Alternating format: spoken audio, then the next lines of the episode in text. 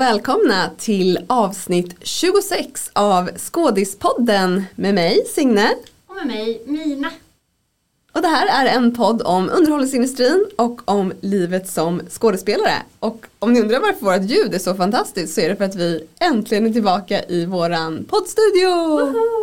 Trumvirvel. Ja, jag fick ju tummen ur och kopierade upp nycklar och nu kan vi äntligen komma in i studion vilket vi inte lyckats göra på några månader. På typ, ja, sen i november förra året. Ja, ja vi sa ju det, vi har ju inte sett alltså, på riktigt sen dess heller. Vi har ju bara sett varandra via en dataskärm. Ja, vi- ja, sist vi såg så stod vi här utanför och försökte komma in och eh, det gjorde vi inte. Nej, men vi åt lunch, det var ju trevligt. Mm, det var en jättetrevlig lunch. Hur är läget Mina? Det är bra, det är sommar, det är härligt. Det är jättemycket sommar. Ja. Ja, just nu jobbar jag men först hade jag lite semester och sen nu jobbar jag. Sen kommer jag ha semester igen. Så det är skönt. Mm, Ja. härligt. Mm, mm. Och du? Du planerar för bröllop för fullt vet jag. Ja, eh, det är ungefär en månad kvar tills eh, jag inte längre lever i synd. Nej.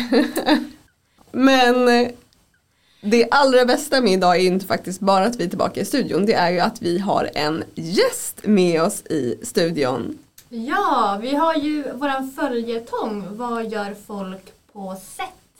Och då har vi en fantastisk gäst som ska få bidra till detta. Välkommen säger vi till Isabelle Linander. Tack så jättemycket. Jag tänkte precis när du sa sådär, vad gör folk på set? Det känns som så här, hur gör djur? Så, så bara, ja tack, tack. Eh, Just det, just det, just det. Ja, det är det upplägget vi kör på här. Ja, toppen. Då kan vi gå in direkt i det. Eller hur? Välkommen till Skådispodden Isabelle. Tack så mycket, kul att vara här. Jättekul att ha dig. Kan Ja. inte du berätta lite, vem är du? Oj, gud. Den här frågan blir alltid så att man står och funderar på, okej vad- nu ska jag låta cool och jättevärldsvan men eh, det, det kommer bli osammanhängande nu så häng med. Liksom. Eh, jag är från Gävle från början, eh, jag är 33 år gammal men jag har bott i Stockholm väldigt länge. Eh, och flyttade väl egentligen initialt hit för att jag tänkte att jag skulle satsa på skådespelarkarriären. Och sen nu på senare år så har jag väl börjat jobba mer ja, inte så mycket som skådis utan mer bakom.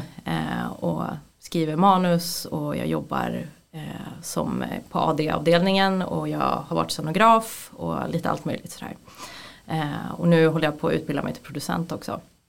Eh, så att eh, ja, kort, eh, kort snabb version. Ja, men herregud, väldigt många bollar i luften. ja, Måste man säga. Ja men det är liksom när man träffar folk inom, inom eh, den här industrin så är det verkligen antingen de som är supersäkra på vad de ska göra, de gör bara det. Eller så har du sådana som, som oss som gör typ allt. Jag ska inte titta på mig när du sa Ja, det. verkligen. Jag bara, Signe du vet. Jag vet.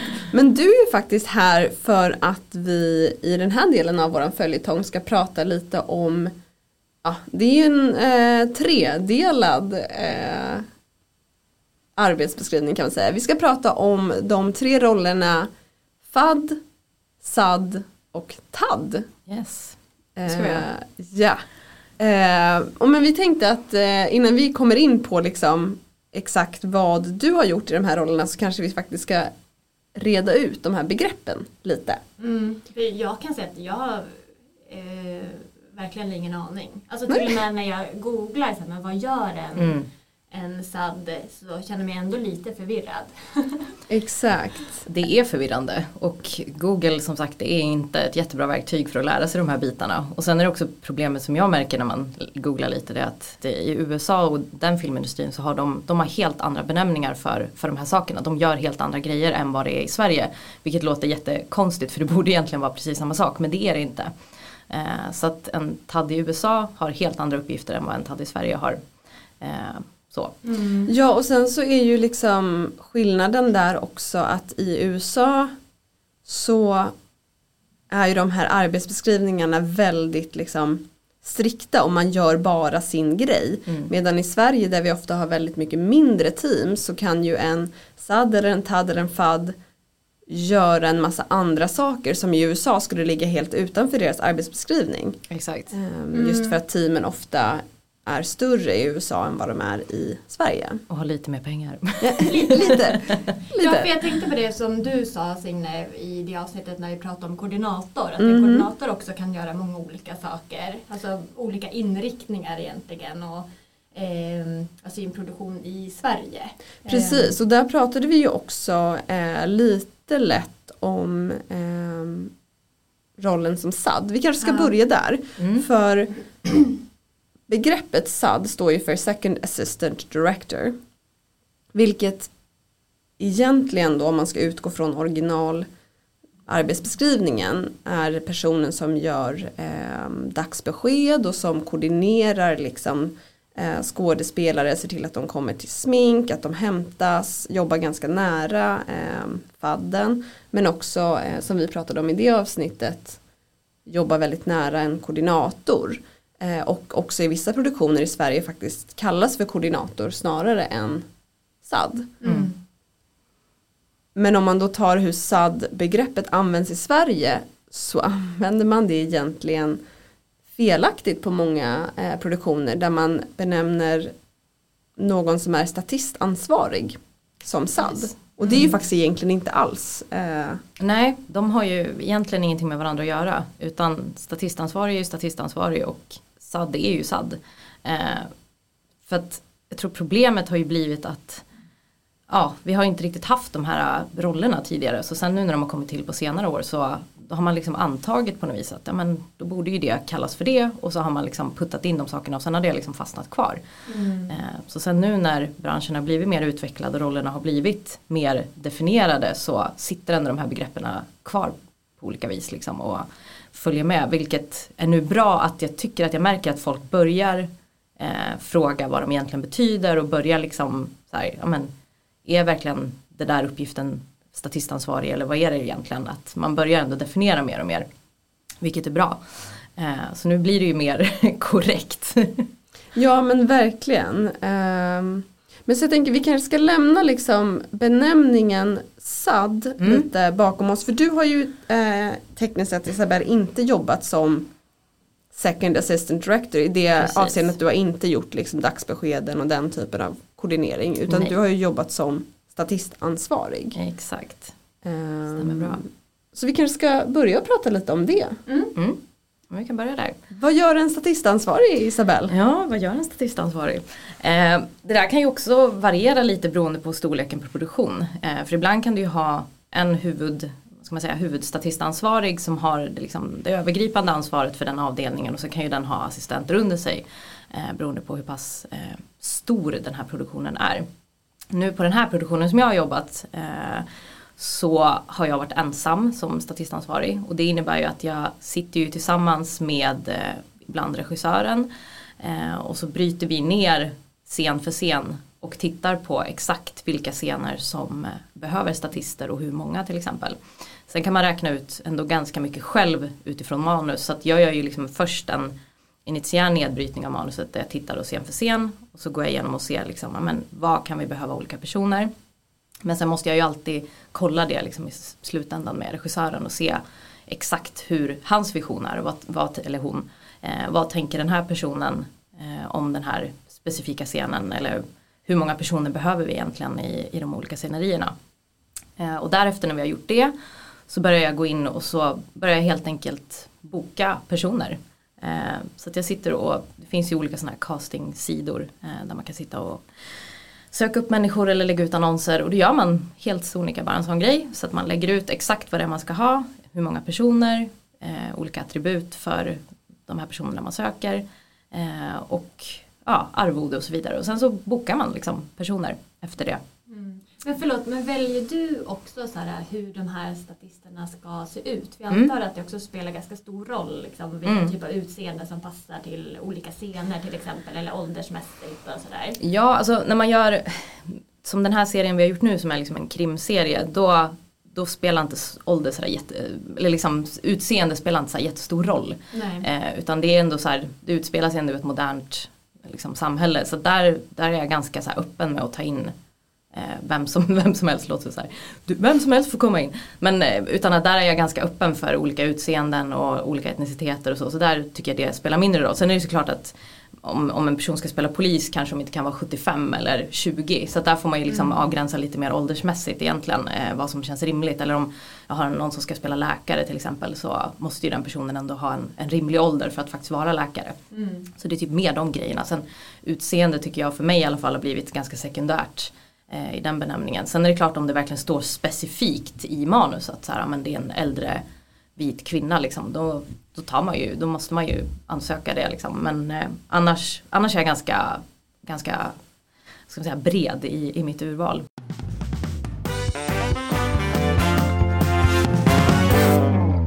Man kastar ju också mindre roller, till exempel om det är någon som har några repliker och sådär.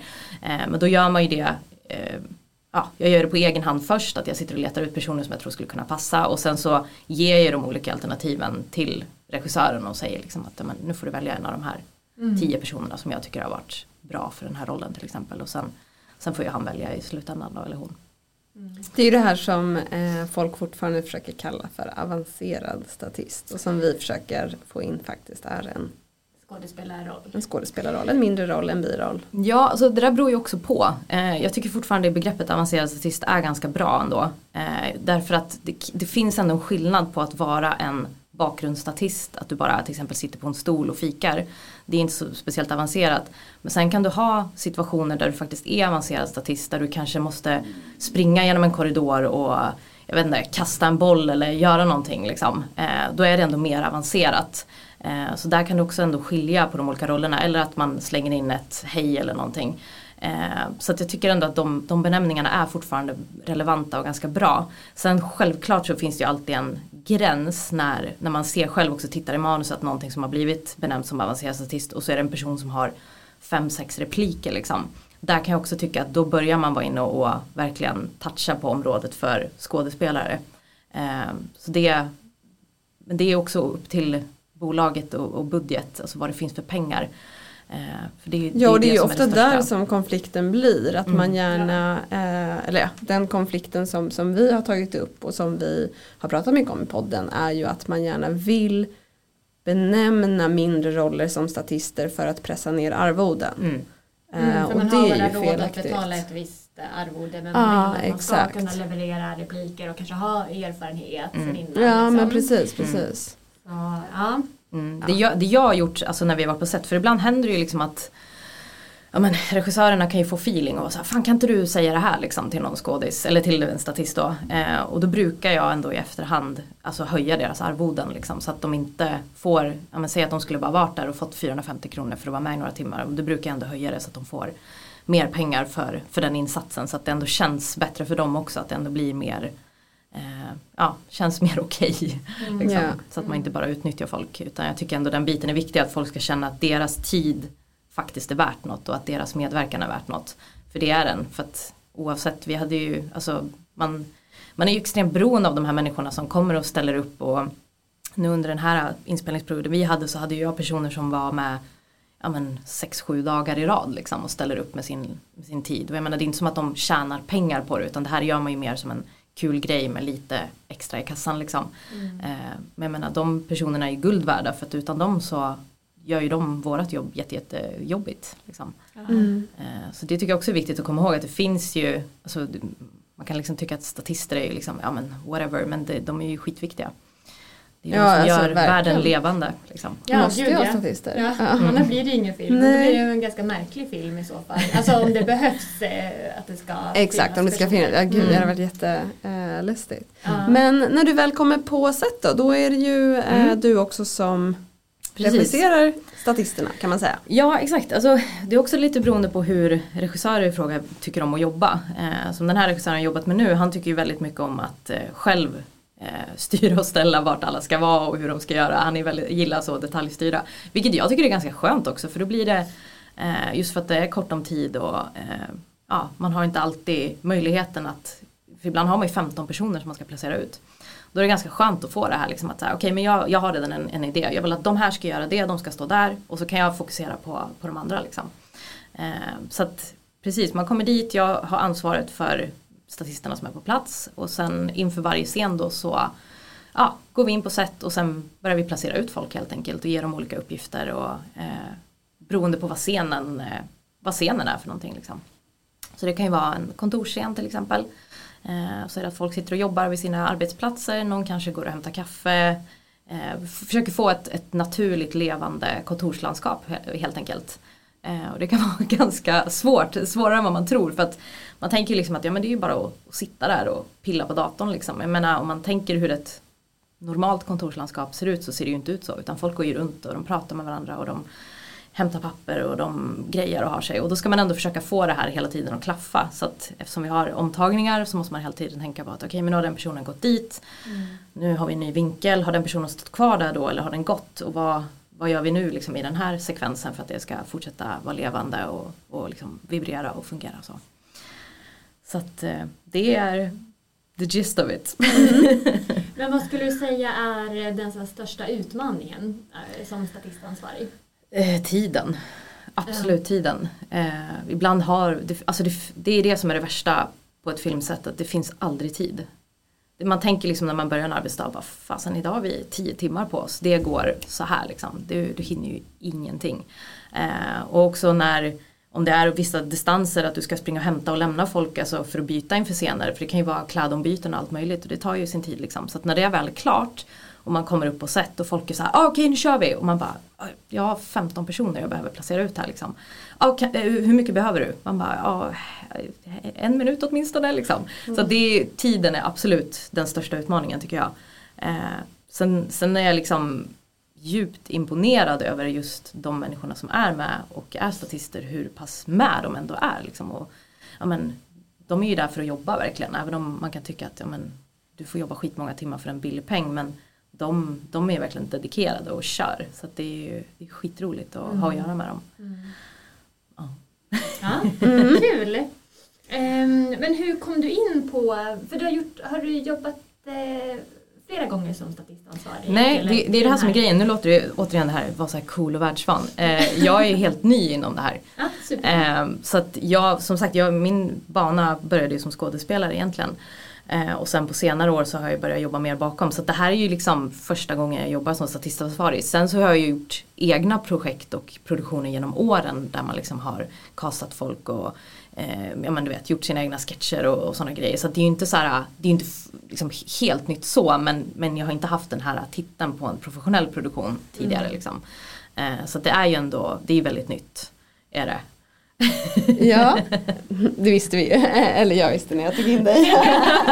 Eh, vi känner ju varandra lite sen innan. Yes. Eh, gud vad det känns som att jag säger det jätteofta. Det jag känner alla i den här branschen ibland. Jag känner alla. Mm. Eller hur? Men det är väl, vore konstigt annars. Eller hur. Men eh, Isabelle, jag tänkte på för du har ju då som sagt jobbat som statistansvarig nu. Mm. Eh, men sen vet ju jag också, vilket är varför vi gärna tog in dig eh, för det här samtalet, att du kommer att jobba som TAD och att du också har varit intresserad av att jobba som FAD och mm. också har provat på dem. Mm. Så jag tänkte att vi också skulle röra lite vid de begreppen. Och vad är TAD och FAD då? eh, ja, FAD är väl det som är kanske enklast för den ja. är ju ändå eh, för det begreppet används väl oftast korrekt i alla fall. Mm. Eh, FAD är ju First Assistant Director. Um, inspelningsledare. Inspelningsledare, inspelningsledare heter det på svenska. Eller Units Manager heter det nog i Storbritannien va? Eh, osäker faktiskt, så det vågar jag inte säga. Men det, mm. så kan det nog vara. Mm. Ingen vet. Men eh, inspelningsledare känns ändå som att det begreppet används väl ganska ofta. Jag tror att det har ju använts, liksom, i alla fall när jag började för en triljard år sedan så var det det man hörde. Då hörde jag aldrig FAD. Det har jag liksom hört de senaste åren så har folk tagit det här Hollywood-begreppet mer. Precis, det kan nog vara så faktiskt att se, på senare år så har man börjat använda FAD mer allmänt. Att innan var det liksom inspelningsledare, kanske. Nu, nu sitter jag också och drar fakta ur röven liksom. Men, eh, men så är det.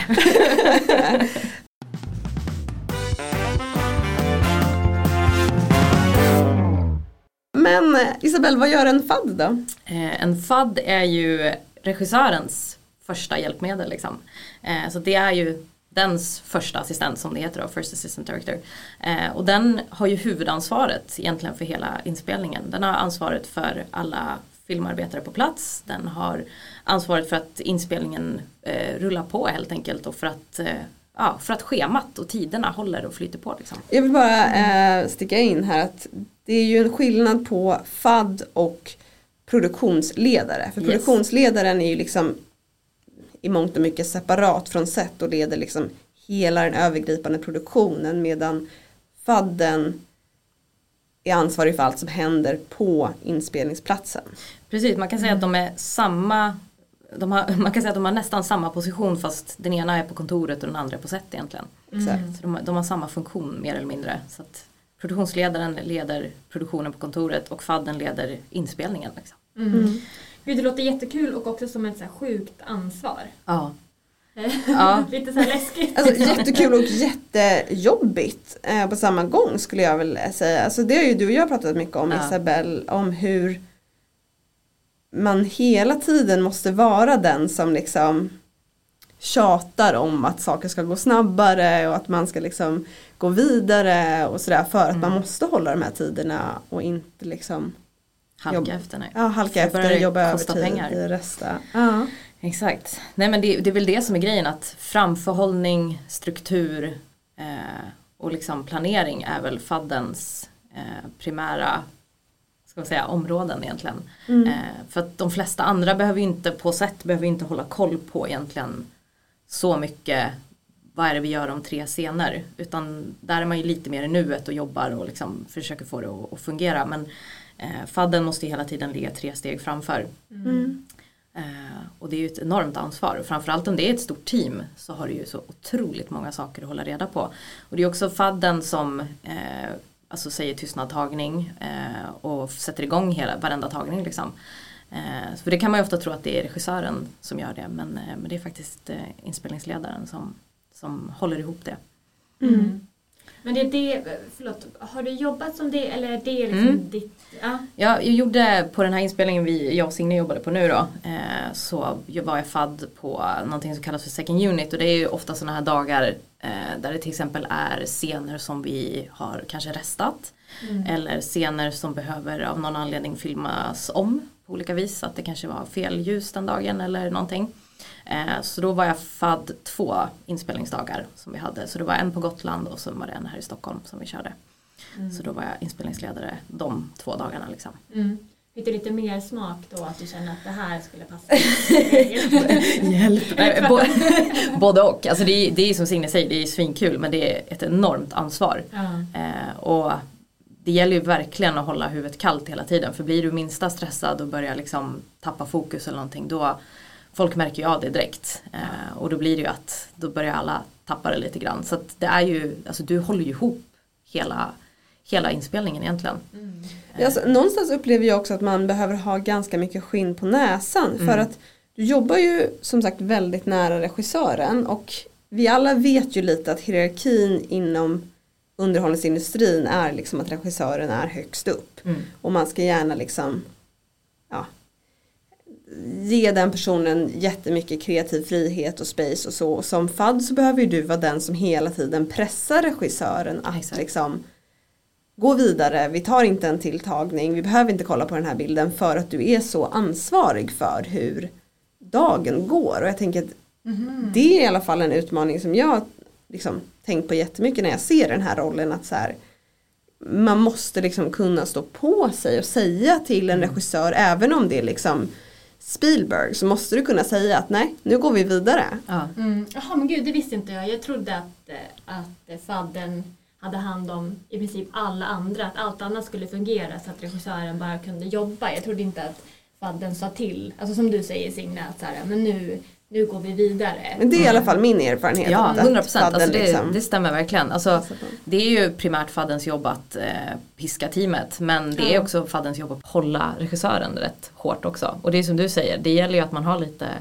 lite pondus och lite styrka för att kunna göra det. För det är, Mm. inte, det är inte alltid helt lätt och det är verkligen inte så jäkla populärt alltid att komma och säga ja nu har du tio minuter kvar på den här scenen. Så Mm. att, Nej och sen har du dessutom en producent som ringer och smsar och frågar om du håller Mm. tiderna, om det kommer gå på övertid. Exakt. Alltså Ja. jätte Herregud, varför vill man jobba som fan känner jag nu? Ja, Nej, men det, det är faktiskt en bra fråga. Alltså det, det, jag tror att är man, är man duktig på det och, och kan hålla de här grejerna och har den här pondusen och känner sig säker i sin roll. Då tror jag nog att det är skitkul. Mm. För då är du ju liksom, då är du som en, ett ånglok liksom. Att du Ja. bara, du gör det, du sitter där, du håller käften, du går dit. Alltså det, det, blir Ja, ja, ju liksom, det blir ju lite nästan militäraktigt på något vis. På ett, alltså på ett bra sätt.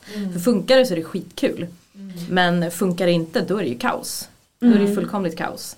Men sen är det ju också, det nämnde vi inte nu, men det är ju också fadden som gör det initiala nedbrytet av manus för att kunna göra en inspelningsplan. Yes. Det är ju en jättestor del av att vara Ja. fadd. Det känns som ett mastodontarbete verkligen. Visst? Ja. Mm. Jo men det är, ett, det är ett stort ansvar, det är ett stort, eh, stort arbete att göra. Eh, för precis som du säger, alltså fadden sätter ju sig ner då och så använder de ju ett program, eh, oftast Movie Magic, scheduling heter det. Eh, så då bryter du ner hela manuset scen för scen, du matar in all information eh, som finns att tillgå i det här manuset, alltså från eh, vilken tid på dygnet scenen är, när den är, var den är, vilka som är med i den. Det är bara matar du in i det här programmet scen för scen. Så bara det tar ju enormt mycket tid att, att mata in det här. Säg att ett manus är liksom 90 sidor eller någonting. Så det är ganska mycket att, att sitta och skriva in. Eh, sen när du gör det så börjar du liksom lägga din planering, ditt schema då. Det som programmet gör är att den liksom, eh, bryter ner alla den här inmatningen i olika strippar. Så då har du en stripp för varje scen där all information står som du har matat in då. Så då står det till exempel ja, men, exteriör vardagsrum dag och sen har du all information under det vad scenen handlar om, vilka som är med och så vidare. Eh, och sen börjar man då liksom systematiskt att bygga då ett schema utifrån det här. Att då säga att vi ska börja spela in då den 25 maj eller någonting. Så börjar du liksom din första strip, lägger du då den dagen och sen lägger du in så många scener som du har för den dagen. Och sen fortsätter du helt enkelt tills du har liksom betat av eh, alla de här stripparna så att du har ett helt fullskaligt schema liksom. Mm. Alltså jag har gjort det här en gång ehm, och då gjorde jag det i Studio Binder Mm, också Eh, superbra program. Mm. Eh, och jag, som sagt det tar ju väldigt lång tid att göra hela den här nedbrytningen och så. Och sen när du väl får ut den här inspelningsplanen och ska försöka pussla då gäller det ju liksom att inte bara lägga, ja men till exempel så vill man kanske lägga eh, flera scener som spelas in på samma location, de kanske man vill lägga på samma dag för Exakt. att det är också en budgetfråga hur länge kan man hyra in sig på en plats och så. Så då ska du ha det i åtanke men du ska också ha i åtanke att du kanske inte vill kalla en skådespelare på liksom tre dagar över en 20 dagars period utan då kanske du vill kalla dem under liksom en dag så att du kan ta alla den skådespelares scener. Och så ska du dessutom tänka att men just det, det här var ju sommar eller det här var ju dag eller ehm, den här personen har klippt sig och kommer se ut så här och så här. Alltså det är ju så många komponenter där du måste hela tiden, upplevde jag i alla fall, jag vet inte om du håller med mig Isabel, men du hela tiden måste överväga, okej vilket är viktigast? Och också någonstans, även om inte det är din, din primära uppgift så måste du tänka okej vad är smartast ur ett budgetperspektiv? 100%. Mm. Men är det någon som sen godkänner det här Mm. efteråt? Eller? Ja. Precis, sen så skickar du in eh, din inspelningsplan då till alltså producenterna och Mm. eh, jag tror regissören är väl också med där och, och kollar över liksom. Men, och så får ju de godkänna om de tycker att ja, men det här är en rimlig inspelningsplan rent budgetmässigt och Ja. rent tidsmässigt. Liksom. Precis som Signe sa att det smartaste är ju att om man har en scen eller två scener som utspelar sig på en location så kanske man inte sprider ut den på fem dagar utan då håller du det liksom helst till en dag om det går. Eh, för att det är, alltså, det är tidssparande och det är också budgetsparande. Liksom. Eh, så det är många sådana variabler som man måste verkligen ta med och sen kan det ju vara också att, som du säger också att vissa skådisar kanske kostar jättemycket att ha inne en dag. Eh, så då vill man bara ha med den, så, li- alltså kanske så lite som det går. Eh, så att inte den är utspridd på tio dagar för då måste du betala dagsarvode för de här tio dagarna. Liksom. Ja och du kanske måste organisera med resor eller Mm. liknande. Ja, Och sen när du väl har, exakt. Och sen när du väl har brutit ner det här och liksom fått en inspelningsplan som funkar så måste ju den också funka med varje skådespelares tillgänglighet. Exakt. Ja, precis. De Så- måste också tacka ja och att kunna. Mm. Mm. Ja, nej. också ändras om. Verkligen. Ja gud ja. Nej så det, det där är ju ett eh, mega jobb alltså. Eh, inget som jag är jättesugen på att hugga in i kanske. Men kul, det är ju väldigt roligt. Alltså Ja. är man så nördig som, som jag är och som jag vet att du är Isabelle när det gäller just filmskapande som en konstform så är det ju väldigt roligt. Mm. För du pusslar ju ihop en filmproduktion. ja. Det är ju ganska häftigt. Ja. Ja men det är, ja verkligen. Det är, man får en helt annan förståelse för hur mycket det faktiskt går in i det också när man, när man sitter och tittar på det där. Eh, och hur jäkla mycket planering det faktiskt är och logistik och Alltså det är så många, många variabler som man måste ta i åtanke hela tiden för att det ska falla på plats och funka. Mm. Så det är eh, sjukt lärorikt. Ja och också lite intressant insåg jag nu hur otroligt få roller det är inom en filmproduktion som är kreativa. Ja. Alltså det är ju liksom skådespelare och regissörer superkreativt. Mm. Och that's it. Resten är bara flyttgubbar liksom. Ja, administrativt liksom Ja. koordinering.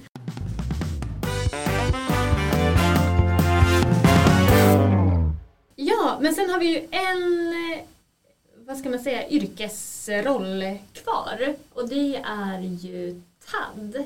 Och det har du också jobbat som, Mm. eller hur? Ja. Precis. Du har som så här gjort allt nu Du, men eh, Du har gjort allt. Eller hur? Du har verkligen gjort allt. What's left? Men kan inte du berätta lite mer eh, vad det är? Jag har Mm. ingen aning verkligen. Nej men precis. Tadden är ju eh, faddens högra hand. Så om fadden är regissörens högra hand så är tadden faddens högra hand. Mm. Eh, så man är eh, ja, faddens primära eh, assistent. Mm. Eh, Men TAD kan väl stå för, förlåt att jag avbryter, men det kan väl stå för både Trainee Assistant Director och Third Assistant Director. På tal om de här jätte... Ja, för när jag kollade så stod det så här trainee och då lät det lite som att det var en praktikant. Ja. Jag var praktikant. Praktikantregissör. Praktikantregissör, ja precis. Nej men precis, alltså, så, så kan det ju absolut vara. Eh, jag har ju dock varit eh, third assistant director. Mm. Eh, och även där i USA så har de en helt annan eh, arbetsuppgift än vad man har i Sverige. Mhm. Eh, I USA så är det TADden som hjälper fadden att placera ut statister. I Sverige gör man inte det. Nej, precis. I, I Sverige är väl inte TADden statistansvarig. För Nej. att när man googlar på, som, som, som vi pratade om innan, när man googlar på Third Assistant Director då kommer det ju upp liksom statistansvarig. Typ. Ja, precis. Nej, men det, det gör inte Tadden i Sverige. Eh, utan Tadden har ju, eh, om man säger att den här second AD'n som du sa, tidigare har koll på att skådisarna kommer in i smink och så. Så har Taddens primära uppgift är att se till att skådisarna kommer till set. Eh, så Tadden har eh, hela tiden löpande konversationer med eh, Eh, Samtal och, och liksom sms. Eh, och runnersarna är ju de som sköter allting. Skjutsar folk, skjutsar skådespelare, hämtar, lämnar, allt sånt där.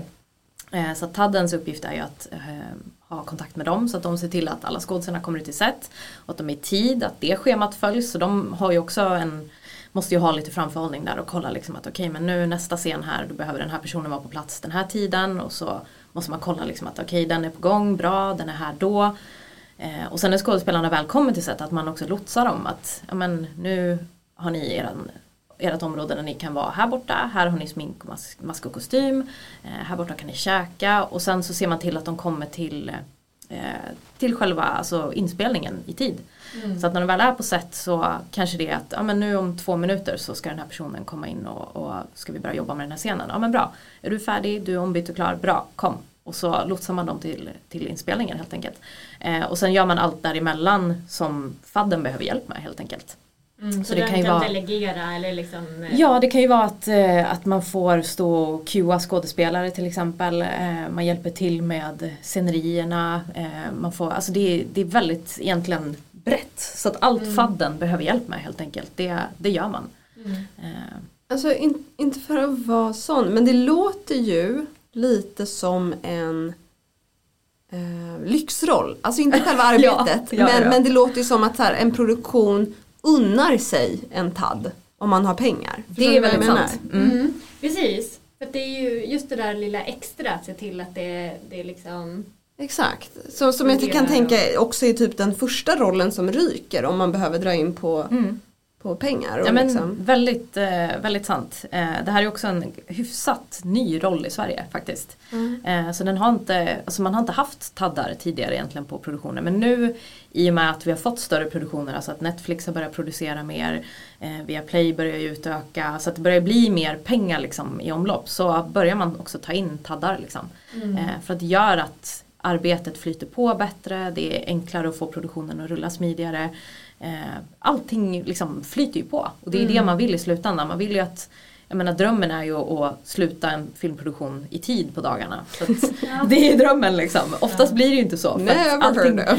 Never heard of. Eh, så oftast så jobbar man ju över eller du vet det är liksom verkligen på håret alltid.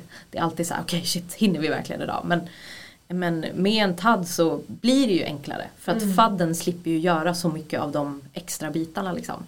Eh, Men om man inte har en TAD, är Mm. det alltid fadden som sköter allt det då? Eller liksom vart placeras eh, alla de uppgifterna just? ja det är ju också en bra fråga. Vem är det som gör det om inte det finns en TAD? Ja. Inspelningsassistent eller produktionsassistent Ja. är min erfarenhet. Ja precis, Mm. det är ofta de som får hoppa in då och, och de ska ju in, egentligen inte göra de bitarna för att de har ju så mycket annat de behöver göra. Mm. Så att problemet blir att när man börjar äta av de här eh, rollerna så försvinner ju mycket annat som, alltså tar du bort en del av kedjan så bryts ju kedjan liksom. Och så är det ju med allting i filmproduktion att kedjan måste ju alltid vara komplett. För är den inte det då, då blir det ju trubbel på vägen liksom och då, Mm. då blir det knas. Ja. Alltså gud, det känns som att det finns så sjukt många yrkesroller. Som att vi skulle behöva skriva en så här äh, branschordlista. Det finns. Ja, ja. Spesa. Jag tror det fin- finns inte det på typ uh, voodoo, film, something Ja, something. Alltså jag vet inte hur bra de är. Inte jag tycker- heller, jag tycker vet bara att de finns. Ja de finns men jag tycker ofta att när man går in och kollar lite så är det såhär, nej det där stämmer inte riktigt. Att man alltid reagerar lite på att så här, "Ja, men det är inte riktigt så det funkar och, och så. Till stor del så stämmer de men, men det är just de här små bitarna som jag tycker oftast inte stämmer. Som just med SAD och liksom alla de här bitarna. Mm. Vad det är. Mm. Nej, vad det är. Skådespodden får skriva en egen heter. Det kan vi göra. typ. Ja. Vi som alltid sitter och lovar att vi ska posta saker. Och, Så aktiv. ja, det är, vi, är så dåliga på det här med marketing och Nej, sociala men vi är medier. värdelösa på det. Jag tror vi hade haft extremt mycket fler lyssnare om vi hade liksom vetat hur man sköter någonting förutom att prata. Ja, jag vet inte hur många möten vi har haft också om att nu ska vi styra upp det här. Vi, får an, vi får anställa någon som sköter det Det där. kommer. Det kommer avsnitt eh, 57 kanske. Ja, exakt. Men nu har vi ju pratat lite om ehm, de här yrkesrollerna, SAD, TAD, FAD, statistansvariga. Vi har rätt ut ganska mycket. Mm. Men avslutningsvis, eller innan vi avslutar, så det här är ju ändå Skådispodden. Mm. Vi pratar ju mycket om skådespeleri. Eh, och jag lärde ju faktiskt känna dig Isabelle som skådespelare Mm. eh, för, för många år sedan och det var ju först nu det här året som vi träffades på set där vi båda helt plötsligt jobbade bakom kameran. Exakt. Och eh, du berättade då för mig att du faktiskt valde att sluta med skådespeleri. Mm. Gud vad jag lät såhär, dum dum dum. Dam, dam, dam. Nej, men jag, jag, jag sa det till Mina innan du kom in här att jag tycker att det är så ehm, Jag var så imponerad av dig när du berättade det för mig. För jag tycker att det är så otroligt modigt att våga säga att nej det här gör inte mig lycklig längre. Mm. Jag gör inte det här av rätt anledningar.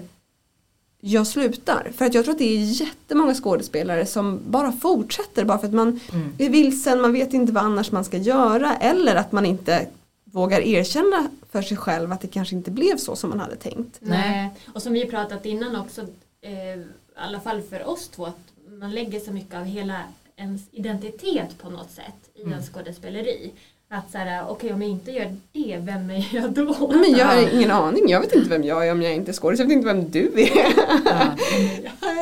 jag men, vet fortfarande inte det. nej men det där, det där är väldigt sant för jag tror att det, jag tror jag hade ett sånt samtal med min kille för han jobbar också inom branschen. Han sa det, det finns ju ingen yrkeskategori egentligen i hela världen som identifierar sig så mycket med sitt yrke som skådespelare. Ja. Alltså du, du är skådespelare liksom att eh, det tar över hela dig och precis som du säger att när man när man väl kommer till en punkt att så här, nej men jag gör inte det här längre då blir det nästan så här, men gud vem är jag nu? Mm. För att det blir som att också att du har liksom sagt det så länge och du liksom, ja men när folk frågar vad du gör så bara, ah, men jag är skådespelare så är det liksom Exakt, Och du säger också, inte jag jobbar som skådespelare, Nej, utan säger jag är Exakt. skådespelare. Så det är där har du ju den här stora skillnaden för det är ingen som, som så här, ja, men jag vet inte, ja man säger väl också jag är trädgårdsmästare kanske men, men, men man ändå säger jag jobbar som trädgårdsmästare. Mm, Jag, jag jobbar med att fälla träd eller jag jobbar med att plantera blommor liksom. Men och du gör här- också det, då jobbar du med det när du är där du gör det. Ja. Sen när du går hem så är du liksom en privatperson. Ja. Men jag menar, jag är ju skådespelare när jag kommer hem och äter middag också. Ja. Liksom. Alltså, jag är ju du där och alltid det. uppspel liksom. Nej, men här, här sitter jag i en studio och pratar, liksom, det finns ju ett skäl.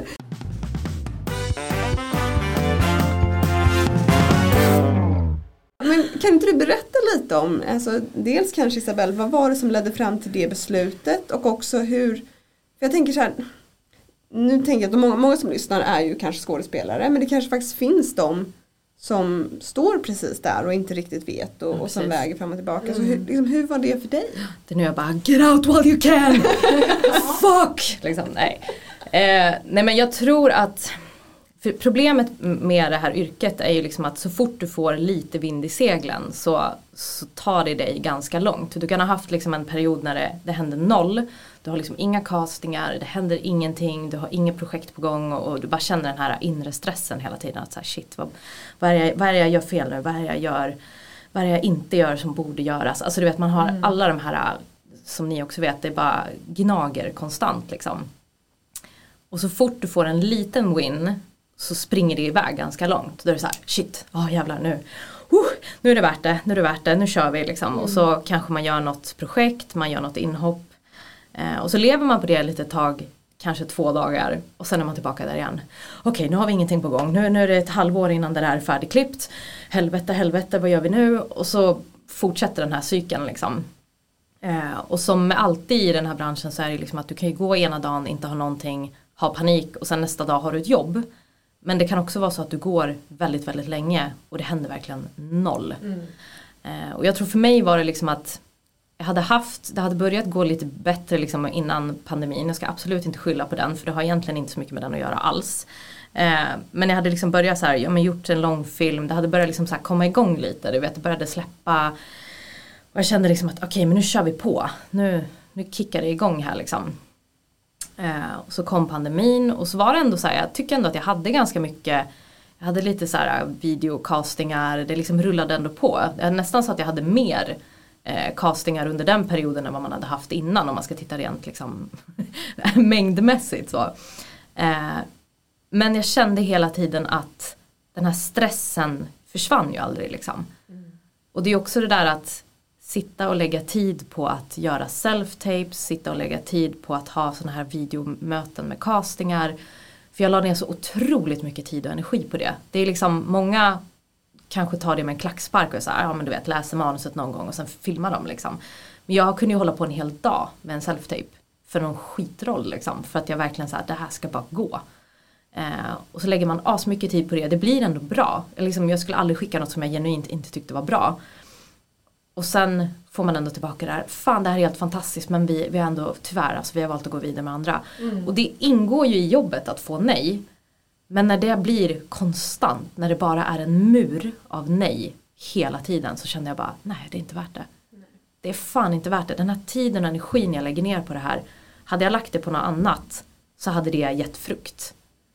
Men jag fick all, alltså du vet, jag får aldrig skörda. Det var det det kom till liksom att så här, här står jag och sår men jag får fan aldrig skörda liksom. Ja, alltså det, min mamma säger det jätteofta faktiskt. eh, Just den här liknelsen mellan att så här hade ni som, som är skådisar liksom gjort allt det här arbetet och jobbat så här hårt och lagt ner så här mycket tid och energi i någon annan aspekt av liksom den professionella världen så hade ni varit liksom topp, eh, ja, you name it, liksom, i alla andra karriärer.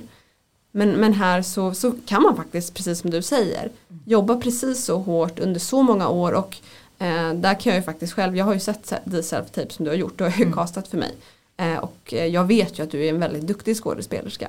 Eh, och att du har jättemycket talang.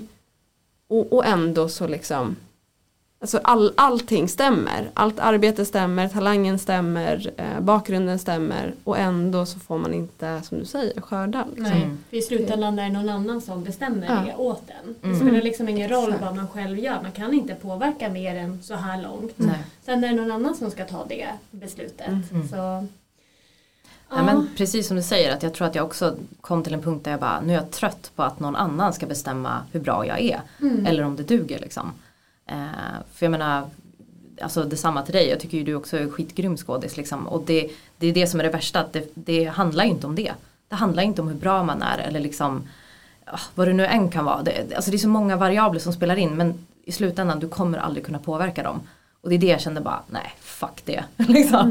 nu, nu vill jag börja bestämma själv. Eh, och det roliga är ju liksom att sen jag har gjort det så Alltså det, går, det är ju extremt mycket effektivare att jobba bakom.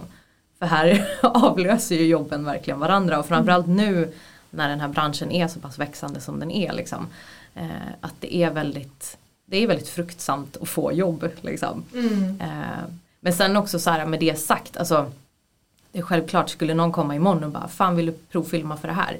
Ja, jag skulle göra det. Men jag skulle inte lägga samma alltså, emotionella, vad ska man säga, det är så mycket liksom, känslor i det och jag skulle inte lägga hela min id- identitet i det och jag skulle inte lägga hela mitt värde i det. För det är inte det det är liksom. Eh, och jag skulle inte jag skulle inte lägga ner så mycket tid och energi på det om, om det bara kom så. Och jag menar, jag tänker, det, det kan ju också vara så att man i och med det, om man inte lägger hela sin identitet i det och framförallt inte lägger hela sin liksom ekonomiska stabilitet i det Exakt. så finns det ju en möjlighet att kanske hitta tillbaka till det som är roligt. Ja, det släpper Med. den pressen också. Ja, jag kan Mm. tänka mig det. Eller det är väl någon kanske, jag vet inte, det är någon naiv förhoppning som, som man har. Men jag tänker då kan man ju fokusera bara på sånt som är kul. Ja. Mm. Men får jag fråga, när du när det här liksom beslutet på något sätt landade i dig, var det så här självklart att du ändå ville jobba kvar inom branschen? Alltså att börja jobba Mm. bakom kameran? Eller hade Nej. du någon identitetskris först? Ja, nej men fa- faktiskt det var faktiskt inte självklart. Nej. Det var verkligen inte det utan jag var ju liksom någonstans tänkte jag så här men gud ska jag stå där på set och så ska jag titta på alla som gör det som jag alltid har velat göra och så ska Ja. jag stå där och bara ha ångest över det och tycka att det är skithemskt och jobbigt. Så det tog, det var inte som att det var så här nu släpper vi det och så började jag med det här andra utan det tog ju tid eh, och jag behövde nog den tiden för att verkligen landa i så här okej men vad är det du vill göra, vad är det du kan tänka dig att göra. Eh, och när det började bli mer tydligt då kunde jag liksom sakta börja ja, men, göra de här andra grejerna och vara tillfreds med det. Eh, som jag har ju känt nu när jag har jobbat med den här eh, tv-serien som jag jobbar på. Jag har ju inte alls känt något sånt när jag står på set. Nej. Jag känner inte alls att så här, gud vad jobbigt att jag står här och de är där. Utan det har känts helt bra liksom. Mm. Helt rätt. Eh, så det, det måste ju komma dit också. Eh, så, Gud vad ja. skönt att du säger det för jag har, ju, jag har känt tvärtom ju. Ja jag vet. Det har ju vi pratat Ja, om. Bara ja. Att jag har ju liksom dragit mig från alla positioner som är på set för att jag får ju ångest Ja. av att stå där och jag blir nästan så här att jag vill gå in och bara men vet du, du kan gå ifrån, jag tar den här rollen. Liksom. för att jag blir så, alltså, och jag blir nästan ledsen liksom, av att jag, jag känner så här, det här känns så fel Mm. för mig. Men jag tänker att för dig Signe också, du har ju inte heller landat i ett beslut att så här, det är inte är värt det, jag ska sluta med Men jag, har inte, jag landar i inga beslut, jag har bara en jättestor identitetskris. Ja men jag menar för du vill ju ändå, alltså du satsar ju ändå på ditt skådespeleri eller det är ju också det eller? som... Okej men det är, det är ändå liksom det du vill. Och då tänker jag att det blir ganska stor skillnad när man inte har liksom gått igenom den här processen i sig själv och Nej. så nej men nu väljer jag att ta den här vägen. Och kommer det något skådespelarjobb, ja men då kanske du kan skicka in en, en self-tape för det. Men, men du är ju på något sätt i så två världar. Eh, och, eh, men vill hellre göra den ena. Ja. Ja. Mm. Ja, men det var en bra sammanfattning ändå. Alltså, jag tror det också att du måste ju ändå göra det som känns rätt för dig. Men när det slutar kännas rätt då måste man ju också vara ärlig med liksom att så här, men är det, här, är det här längre vad jag vill? För saker och ting kan ju förändras. Alltså jag ville ju bli busschaufför när jag var sju liksom. Ja. Varför är det så många som vill bli Ja, men det såg så busschaufförer? Min mysigt ut. sambo också. Min med! Det såg så jävla mysigt ut när de satt där liksom, med sin lilla kur. Så jag tyckte, ja, jag ville bli grävskopechaufför i och för sig. Det, tyckte jag var. det kanske var för man aldrig fick en sån här grävskopa ni vet i hur? sandlåda. Snålt. Gud, jättemycket side notes. Men, men mm, liksom du känner dig lycklig och tillfreds med där du är idag? Det är ändå en... Ja, alltså som, som det ser ut nu. Alltså sen vet man ju inte om ett år kanske jag bara får mega identitetskris och bara fuck jag vet inte vad jag gör. Äh, liksom. Jag tycker det måste varit ändå inspirerande för dig att liksom ta det här beslutet att jobba bakom kameran och sen så har du ju ändå jobbat dig uppåt Alltså Mm. du har kommit framåt hela tiden, inte alls det här att man har blivit nedsparkad till botten igen. Nej. Liksom. Nej, alltså folk, här, här är det verkligen så här, bakom kameran så är det alltså kompetens och drivkraft som gör att du kommer framåt. Som skådis spelar det noll roll egentligen. Mm. Eh, och jag tror det är det som är skillnaden, att här, blir du, här får du bekräftelse för att du gör ett bra jobb. Att det är verkligen så här, men jag, som, som nu med att jag fick hoppa in och vara fadd, det var ju för att de var så här, okej men du är ju duktig på det här, du kan förmodligen göra det här också, vi testar. Och så fick jag vara fadd och sen så var det liksom, fan det här var ju skitgrymt, gör det igen. Liksom. Mm. Eh, som skådis är det ju inte så utan där är det så här, ah du gjorde den här rollen, den var skitbra. Mm. Men, Men tack. man inget mer. Ja exakt, Ja. det är liksom, du får aldrig Mm. den, den bekräftelsen på det sättet. Nej. Men jag tänkte säga, om du skulle ge ett råd till andra som skulle vilja testa på att jobba bakom kameran. Mm. Eh, Hur, för jag tänker så här, hur började du? För du gick ingen utbildning. Nej, alltså jag har inte Det- gått någon filmarbetareutbildning. Däremot så kan jag väl ändå rekommendera, alltså om man verkligen är intresserad av att jobba som filmarbetare, att, att gå en utbildning för att få liksom de här grund, eh, grundpelarna i vad det faktiskt går ut på. För det kan ju vara väldigt svårt om man har liksom ingen erfarenhet alls, ingen insikt och så hoppar man in och kanske är eh, produktionsassistent eller någonting. Det kan bli lite övermäktigt. Samtidigt, shoot! Alltså också testa att vara runner, testa att liksom göra de här grejerna för det, det får dig ändå att men, du kastas in i, en, i de här situationerna och du lär dig väldigt väldigt snabbt. Eh, så det kan, beroende på hur pass modig man är liksom. Men det kan vara bra att gå en, en, en grundläggande utbildning också bara för att få eh, liksom grunderna, the basics. Och du går just nu en producentutbildning. Ja, Jag gjorde, nu har jag, jag har ju precis hoppat av. Eh, Utmärkt reklam för den utbildningen. dropouts. Eh, nej men och jag har kommit in på en annan så nu ska jag gå som producentlärling eh, på Warner eh, i ett år kommer jag vara där. Ah, kul. Yes, så det blir svinroligt faktiskt. Så jag kommer börja där så fort vi är klara med den här tv-serien i höst så kommer jag eh, börja med den lärlingsutbildningen. Så det Och det, och det räknas som en utbildning och inte en anställning? Liksom. Ja, det räknas som utbildningar. Eh, så att får jag lära mig the basics. Tack så mycket. Så det blir roligt. Vilken uppmuntrande avslutning på Eller det här eh, avsnittet. Det finns en värld bortom skådespeleriet. Det gör verkligen oj, vi, vi, uppmanar ingen att sluta om man inte vill. Och om ni slutar så måste ni fortsätta lyssna på podden. Ja, men vi pratar ju med massa andra saker. Ja det gör vi ju uppenbarligen. Ja men det är ju superfint. Det är bra att ni täcker alla områden. Eller hur?